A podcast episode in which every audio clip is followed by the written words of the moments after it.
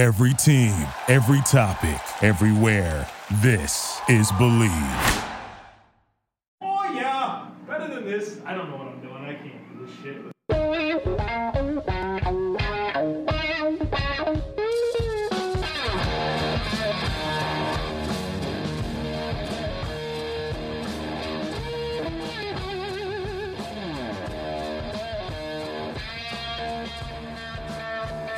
What's better than this? Guys being dudes here on the Draft Dudes podcast, presented by Locked On. It's Joe Marino and Kyle Crabbs from the Draft Network, and we are your hosts here on this Thursday edition of the show, continuing to work through the 2019 NFL draft classes. We're shifting gears to the NFC North, and today is about the Bears and the Packers, a couple of teams that do not like each other very much. What's up, you big old bozo? Oh man. It's great to great to be here on a Thursday episode of the Dudes. Just a couple of guys rattling on about a bunch of football players. It's what we do here on Probably probably a bunch of guys probably a bunch of guys that the listeners have never heard of. No, that's not true. Not if you've been listening to Draft Dudes. There it is. Being you listen to Draft Dudes, you know who all these guys are. Not not just fans of the Chicago Bears and Green Bay Packers either. Knowledge is power, and we provide that here on the Dudes. Yeah. Well, shall we orient the listeners on the Bears and Packers? No, we shall not. There's something we need to do first. Oh boy. All right. You have begun the magnificent journey of watching Game of Thrones. Yeah. This was a day I never thought would come. I have to. I teased it though. I teased it. You, You did didn't think I was tease gonna it, do but n- no, I didn't. I th- I did not envision you putting your money where your mouth is and starting this. I never would have guessed it, and here we are. And you, and you've gone through two episodes now. No, four. We doubled we doubled down yesterday. Oh, you Yeah. didn't even text me yesterday. Yeah, well, I was busy watching Game of Thrones, Kyle. So you watched two. So that means things must be going pretty well, huh? Well, if well, the truth truth be told, um, the wife, weird. That sounds weird saying. Uh, she was, you know, I was prepared to make steak last night, and she wasn't feeling well. So our dinner plans got reduced into like me making a Ah. a quick salad, and uh, we we doubled down on Game of Thrones last night. So she's she's a little more hooked. I was nervous after the first episode. I thought she was going to bail, Mhm. uh, but then we had that good hook at the end of episode two, and I feel like we're in a good spot. And I think she's got some energy about it, which is key. I'm enjoying it four deep now. Uh, very thankful for you to kind of guide me through this because there's a lot to keep track of, and um, I'm anxious to kind of see where this goes. This is wonderful. I, I was expecting to come in and you having gone through episodes one and two, but you've you've doubled my expectations already. So Yeah. it's it's good. It sneaks up on you that way because it's like they they have a good habit of kind of ending you in a spot that you immediately want to start to binge to find out what happens. Well, and, and my understanding is that people are going to die uh, early and often here, and I've got some people I'm rooting for, and I know that there could be some people that are in my same shoes that want to start watching Game of Thrones, and so I won't get too in depth on the specifics, but I've, uh, can- I've got some favorites me- already. I was gonna say, can you give me a big board of like your three favorite characters before we get into the the NFC North? It's interesting because I did this after the first episode, and I don't know that much has changed. Um, Okay, I, I like I like um I like Jon Snow. I like Okay. him. I, I like Ed. Is it Ned Stark or is it Ed? I don't know if it's Ned or Ed, but Ned. Ned Stark. He's he's high on the board. The Wolf Cubs continue to be exceptional characters. Um, the, the the man, I don't know her name. It's the the blonde girl that was forced to marry that guy. She's really oh episode it was a three or four? She just took a big turn, and I'm a big fan. I like how she stood up for herself finally. Yep, kind of taking control of her own destiny. Yeah, I like that. Her brother, not so much. And I don't like anybody with the last name Lannister. So we're four episodes in. We got a long way to go. That's great. You're you're at the beginning of a wonderful journey, Joe. Let's take a wonderful journey down the NFC North, shall we? Yeah. So remember, the Chicago Bears, Khalil Mack is your first round pick. and you also Anthony have Miller's your second round pick. so with that out of the way, this is interesting. Actually, their, their top pick is David Montgomery. Kyle, this this the management of this Chicago Bears running back situation is pretty weird to me. Let's be honest here. They had Jordan Howard, they had Tarik Cohen. Didn't feel like Matt Nagy knew what to do with Jordan Howard. He goes to Philadelphia, which is somewhat of a similar run scheme, and then they trade up for David Montgomery, who I don't think is all that different from Jordan Howard. So I don't know what's going on here with the Chicago Bears running back room, but it's curious to me. I think David Montgomery catches the football really well. I think that's an underrated Mhm. component of his game. He has really good hands, but I'm not sure stylistically they've they've done much to get away from that Jordan Howard style lead back. And so it's interesting. Uh, I want to get your thoughts on that, but also this. I did a piece. My six pack Thursday was regarding stat predictions for uh, rookie leaders, and one of those was rushing. And I had put Josh Jacobs as my my top runner, a rushing yards producer of rookies. And I got a lot of people that responded back as I asked for feedback, and a lot of people said David Montgomery. Are you seeing this guy as like a potential eight nine hundred yard guy in year one in the in the lead back for the Bears? Hell no. Hell no. So when I look at the David Montgomery acquisition, I feel very similarly similarly to you, Joe, as far as his strengths and weaknesses. Um, he's definitely not a straight line as Jordan Howard, but I think his best efforts are going to come in those kinds of situations. Uh, he's also got to contend with Mike Davis, Yeah, that's what was who going to came over from Seattle. Mhm. So now, will Mike Davis stay healthy? Probably not. So that's something that you need to account for.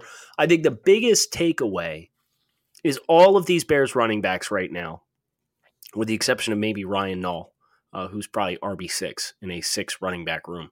Uh, they catch the football pretty well, right? You've got Mike Mhm. Davis, Montgomery, Tarik Cohen, Taquan Mizzell, uh, believe he was a UDFA from Baltimore, from Virginia, Yeah, he can catch and then it. Car- who and then Kerrith Whyte, who was a seventh round pick from FAU. So all of their receivers are now pass catchers. So I think that's the common trend and thread. And then you've got varying degrees of power amongst those backs, varying degrees of explosiveness and short area quickness. And and Montgomery, I think, is going to be the backup to Mike Davis as the early downs guy, the short yardage guy. He'll get some some touches. Obviously, he's a third round pick, the seventy third overall pick, and it was right right where I valued him as a football player. I had him sixty eighth on my board. He went seventy third. So I, I don't dislike the value, but Joe, as you said, from a a strengths and weaknesses perspective, we're a little bit too much in line with Jordan Howard for me to be like, yeah, Chicago nailed this first pick. And I didn't realize how much they were going to value it, right? They only had five picks. They used two of them on running backs Mm-hmm. after signing Mike Davis and feeling like they liked what they had in, in Tarik Cohen. So, uh, gauging the Bears' valuation of the running back position and what they're looking for, eh, I'm still confused. Not to mention the Bears traded up for Montgomery. Right. Yeah, they wanted him bad. So they traded 87 and 162 and also sent their 2024th to New England to trade up. 87 and 162 wasn't enough to get to 73. They had to give up more than that. Gosh. Yeah. Yep. 14 spots. Yeah, it's crazy. 87, 162 and a fourth next year. Fourth next year. That that was unnecessary. Come on, and the, the Patriots sent back uh, 205 overall in addition to Oh, 73. Um, okay. So thanks for the This is what the Patriots do this every year, you know? Thanks for the breadcrumbs. Jeez. How about Aside- Riley Ridley? Yeah, I was just going to say, aside of that, Riley Ridley uh, got him at 126. Seemed like he kind of suffered somewhat from the Kelvin Harden, Harmon syndrome, right? Yeah.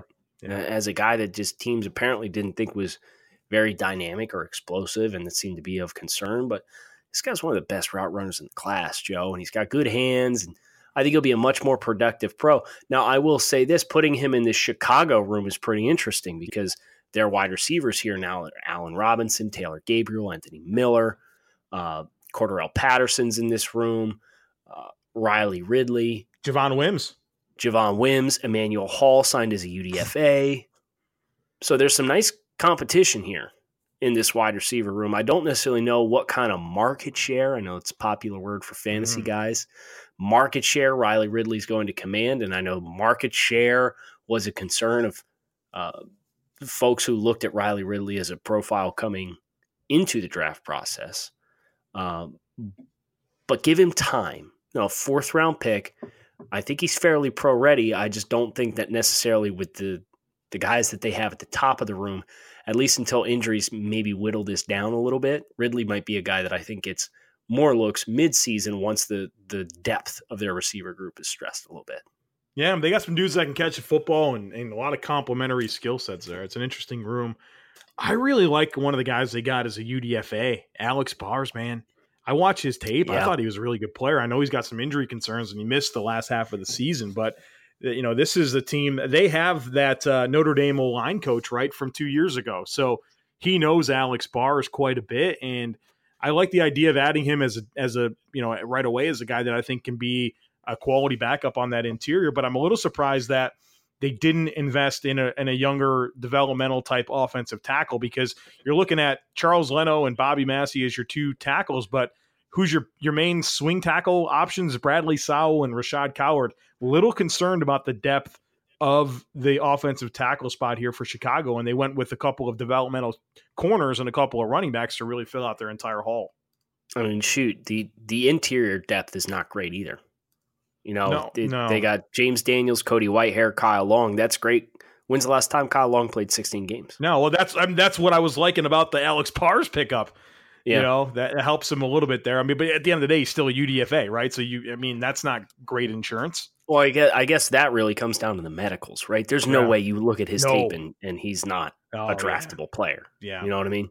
Yeah. Um, I got to give a little love to one of their their actually their last pick, Joe. I came in late in the process and told you to watch this guy, Stephen Denmark from Valdosta State. Dude's legit like 6'2", 6'3", 210 pounds, former wide receiver that plays corner, has like one year of tape at corner, and he's really, really exciting. He's an explosive athlete, and for Chicago, uh, I I think this is going to be a good opportunity for him to develop. They'll take their time with him. They've got Prince Amukamara. They've got Kyle Fuller. They've got Buster Skrine as a slot. Kevin Toliver there as well. They took a, a Duke Shelley from Kansas State in the sixth round. So I wouldn't be surprised if Denmark gets practice squad status, but I also wouldn't be surprised if they ensure they keep him because I look at the like CB5, like you can get away with Denmark playing special teams because he's an explosive linear athlete. He's got a really big tackle radius and he likes to hit. So I would look for Denmark to make the team as the team's last pick. They picked him at 238. He was 215 on my board. I actually had a sixth round value on him as a football player because of his ceiling. So really like that they rolled the dice on a high upside guy in Stephen Denmark at the end of the draft. Ready to talk about the Packers? Yes. All right, yeah. Weird Uh, class. Weird, but there are a couple of picks that I just kind of love. Um, one of them that I didn't love was Rashan Gary at 12. I think he's I just don't know how he's going to fit into Mike Pettine's defense. A very traditional 3-4 style defense. They just made big you know, big free agent commitments to Preston Smith as well as Za'Darius Smith to be those edge guys. You know, eh, eh, you're not going to ask him to two gap as a five tech. You know, like I don't know if it fits his defense, man. And he's a player that I was already pretty low on, but I thought, okay, we get him into a scheme like Miami's, like New England's, like Detroit's, where it's Houston, yeah, all the New Patriot- England disciples. Yep. Right. Where, where those Now, heavy can- hands. Go ahead. Yeah. Real real quick, can you define low? You said you were low on Rashan. I'm just curious, like, I didn't value him in the first round. what do you know ballpark where you had him ranked? Uh, I don't have my board up, but I, I think he was he was probably somewhere in the, I, I would guess 40, 50 range on the Okay. board for me. Um, Okay, just, just to kind of get an es- estimation. Yeah. So yeah, I mean, if you could use him as a, an inside outside guy and an even front, where you really just tap into that power uh, and that that athletic skill set to condense and collapse that pocket around the quarterback. All right, we we can make this work. I, I get it. What what are we doing here in this defense? Right? Like, I, I mean, maybe you do some creative things and get him situations to to win one v one against an interior offensive lineman or or something like that on a on a passing down, but. I just don't know that I get this scheme fit, and it worries me. And this is a top twelve pick, right? I mean, they they chose for Rashan Gary over Brian Burns, who I think would have been perfect for that defense. So I have good things to say about some of the picks coming up, but Rashan Gary at the top was confusing to me. Okay, so I'm assessing the Packers, right? We're, we're reviewing this roster. This team right now has an estimated $9 million in cap space. You project forward to 2020. This team is projected to have negative cap space. Yep. Okay. This team up front, as you said, signs Za'Darius Smith. They got Kenny Clark and Mike Daniels and Dean Lowry. And, well, Dean Lowry is an expiring contract. Mike Daniels is an expiring contract. Mike Daniels is making $10 million this year. Cap hit's almost 11 million. He's 30 years old. He will be a UDFA, or I'm sorry, an unrestricted free agent next year. So I'm curious because the Packers kind of broke their trends and got super aggressive in free agency yeah. with signing guys. Is Mike Daniels on the chopping block? Well, Are you going to ask Rashan Gary to bulk up 290 and play defensive end? And that way you can keep Kenny Clark and, and have him be your nose? Have Za'Darius Smith, Kenny Clark, Rashan Gary? I'm just well, trying to trying to answer the question because I feel exactly the same way you do, where it's like, man, he, not an ideal fit for what Green Bay has traditionally utilized up front. You you basically just sold me on this being the last season for Mike Daniels and Brian Bulaga, right? Who are are both critical yeah. pieces of this football team. I don't see a course to resign those guys. So not without some major restructuring. Right and they gave decent money to freaking Billy Turner to be their right guard. Right. That was one you could have done, which without. was weird, weird in itself. Yeah, yeah. All right, let's let's. I like the Packers. All right, you got you know my love. No, Aaron just Rodgers. we're just we're just getting yeah. in, their, in, their, heads, right? Yeah. Now yeah. Here, here's the here's the problem for Green Bay. Rodgers has a thirty-two point six million dollar cap hit in twenty twenty. Worth every bit of that. Za'Darius is seventeen million. Davante Adams, 16 million. Bakhtiari, 14 million. Preston Smith, 13.5 million. They might be able to buy themselves some wiggle room with whatever they choose to do with Jimmy Graham because they could save about $10 million if they, $8 million if they cut him or trade him. But I digress. Let's talk about Darnell Savage, yeah? Yeah. Took him at 21. I was my 41st rated player. Uh, for complete transparency, taking Rashan was a little rich for me. I had him 26th on my personal board. So I didn't necessarily hate the value. It was a little rich for me. But again, it was more of the kind of a tweener in between fits and schemes. And I think they're going to have to, they, I'd love to see him bulk him up a little bit, get him into the mid 280s at least, so he can hang in those interior gaps and really bang with guys. Uh, Darnell Savage, love the addition for Green Bay uh, for Savage. I think it gives him a lot more flexibility getting Josh Jones into a, a true nickel linebacker type role in this defense. Jones is projected as the starting safety. He was a second round pick in 2017, and I like Josh Jones. I think Josh Jones has some nice flashes. But you compare him with you compare Darnell Savage with Adrian Amos, and all of a sudden you're much more diverse and multiple in coverage on the back end. So Darnell Savage at 21 even though the gap between Savage's selection spot at 21 and his place on the board at 20 is greater than the deviation between where I had Rashan Gary and where he was actually picked. I like the Savage pick more because you project it into their defense. This is an exciting young secondary, dude. Yep. You got Darnell Savage, Jaire Alexander, Adrian Amos, Kevin uh, Kevin King, Josh Jackson. There's a lot of young talent that they're brimming with athleticism on the back end now and Savage is just another extension of that.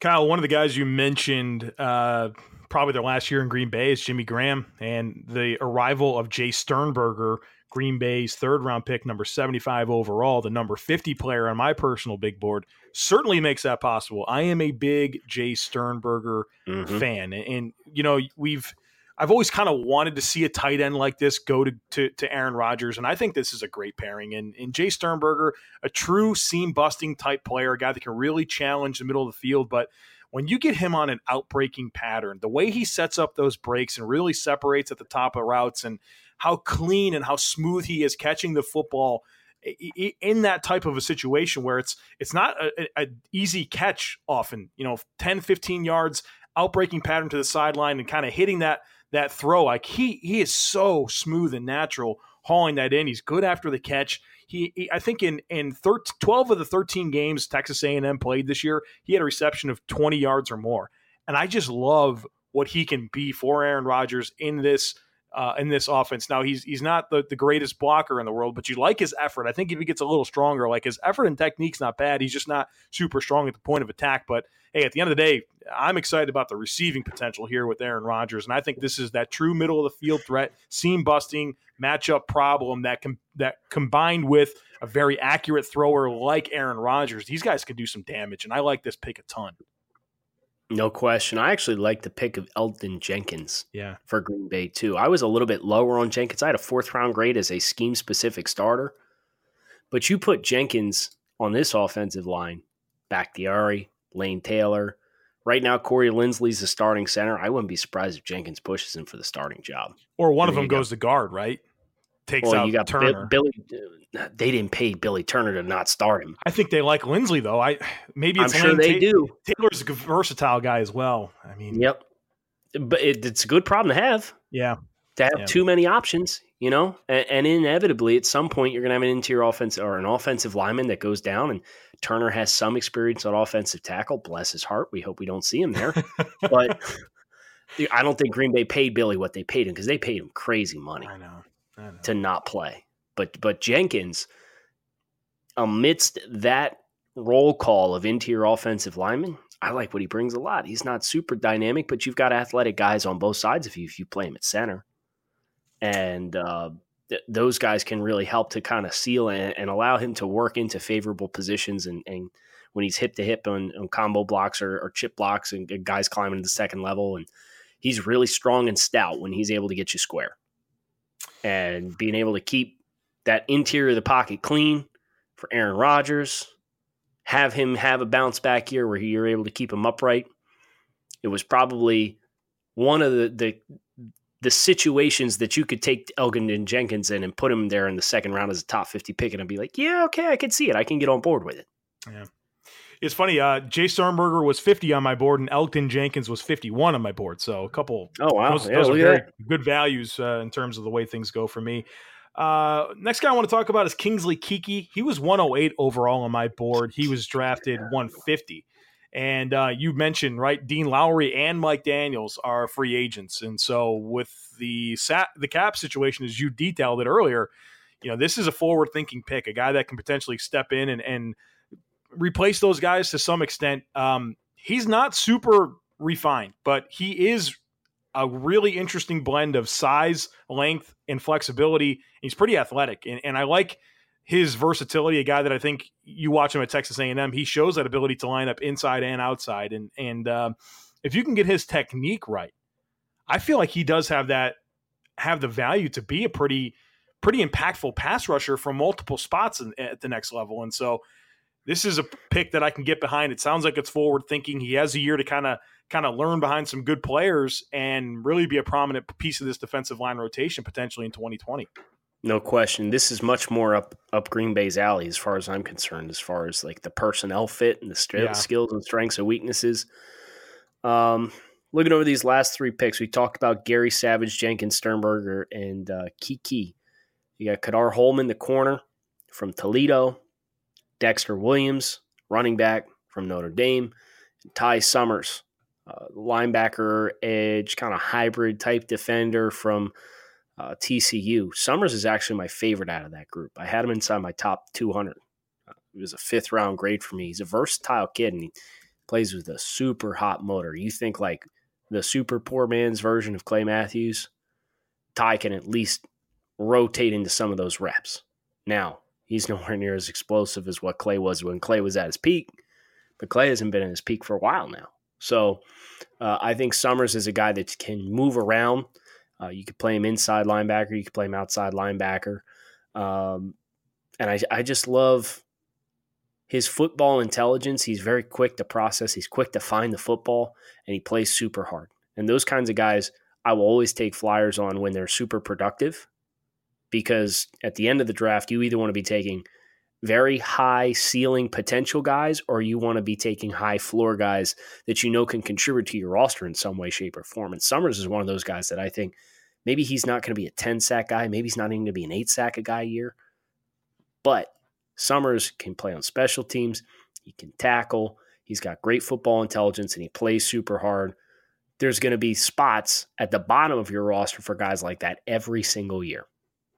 Yeah, I think he's a good fit for this team. The, the, the concern with Summers, right, is injuries. A couple mm-hmm. of high ankle sprains, a couple of torn labrums. I mean, it's like every year he dealt with something. But yeah, I mean, definitely you can see it. There's a path for him to to be successful and make this football team.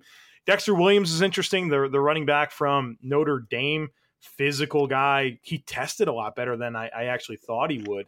Um, and he gives them a guy that, like you're kind of talking about with with Ty Summers, like at a minimum, you feel like this guy as a depth running back should be able to help your football team on special teams. And so um, he's got his own share of issues with the marijuana possession, the handgun incident, the failed drug test, you know, a lot of different issues throughout the course of his season. But I feel like if you're looking for that power back, but a guy that really not only gives you that niche role at, at, at the bottom of your running back rotation, but he has that type of profile that translates really well to special teams. And so these are rosterable type players that that Green Bay took late in the draft. And so I, I really I really like what they did outside of that Gary pick.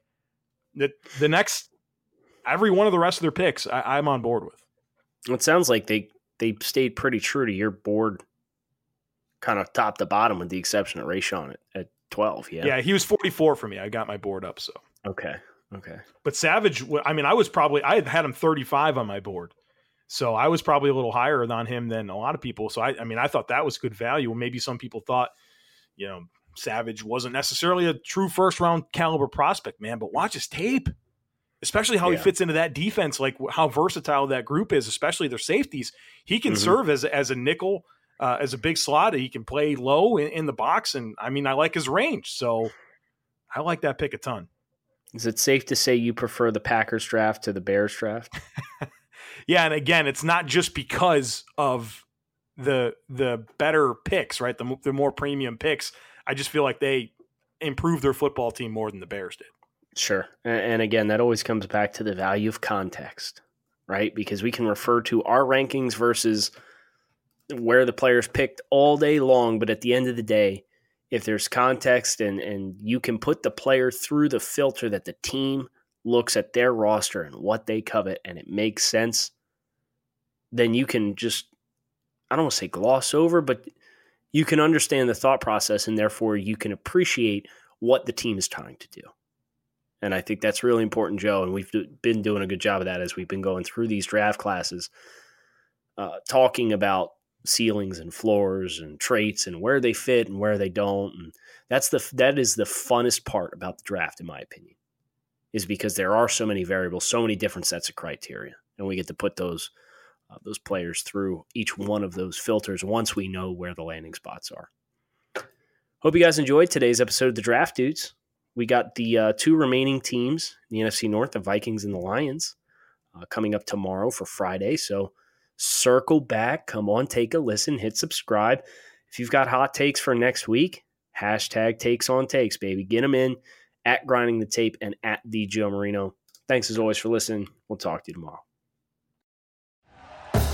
Thank you for listening to Bleav. You can show support to your host by subscribing to the show and giving us a five star rating on your preferred platform. Check us out at Bleav.com and search for B L E A V on YouTube.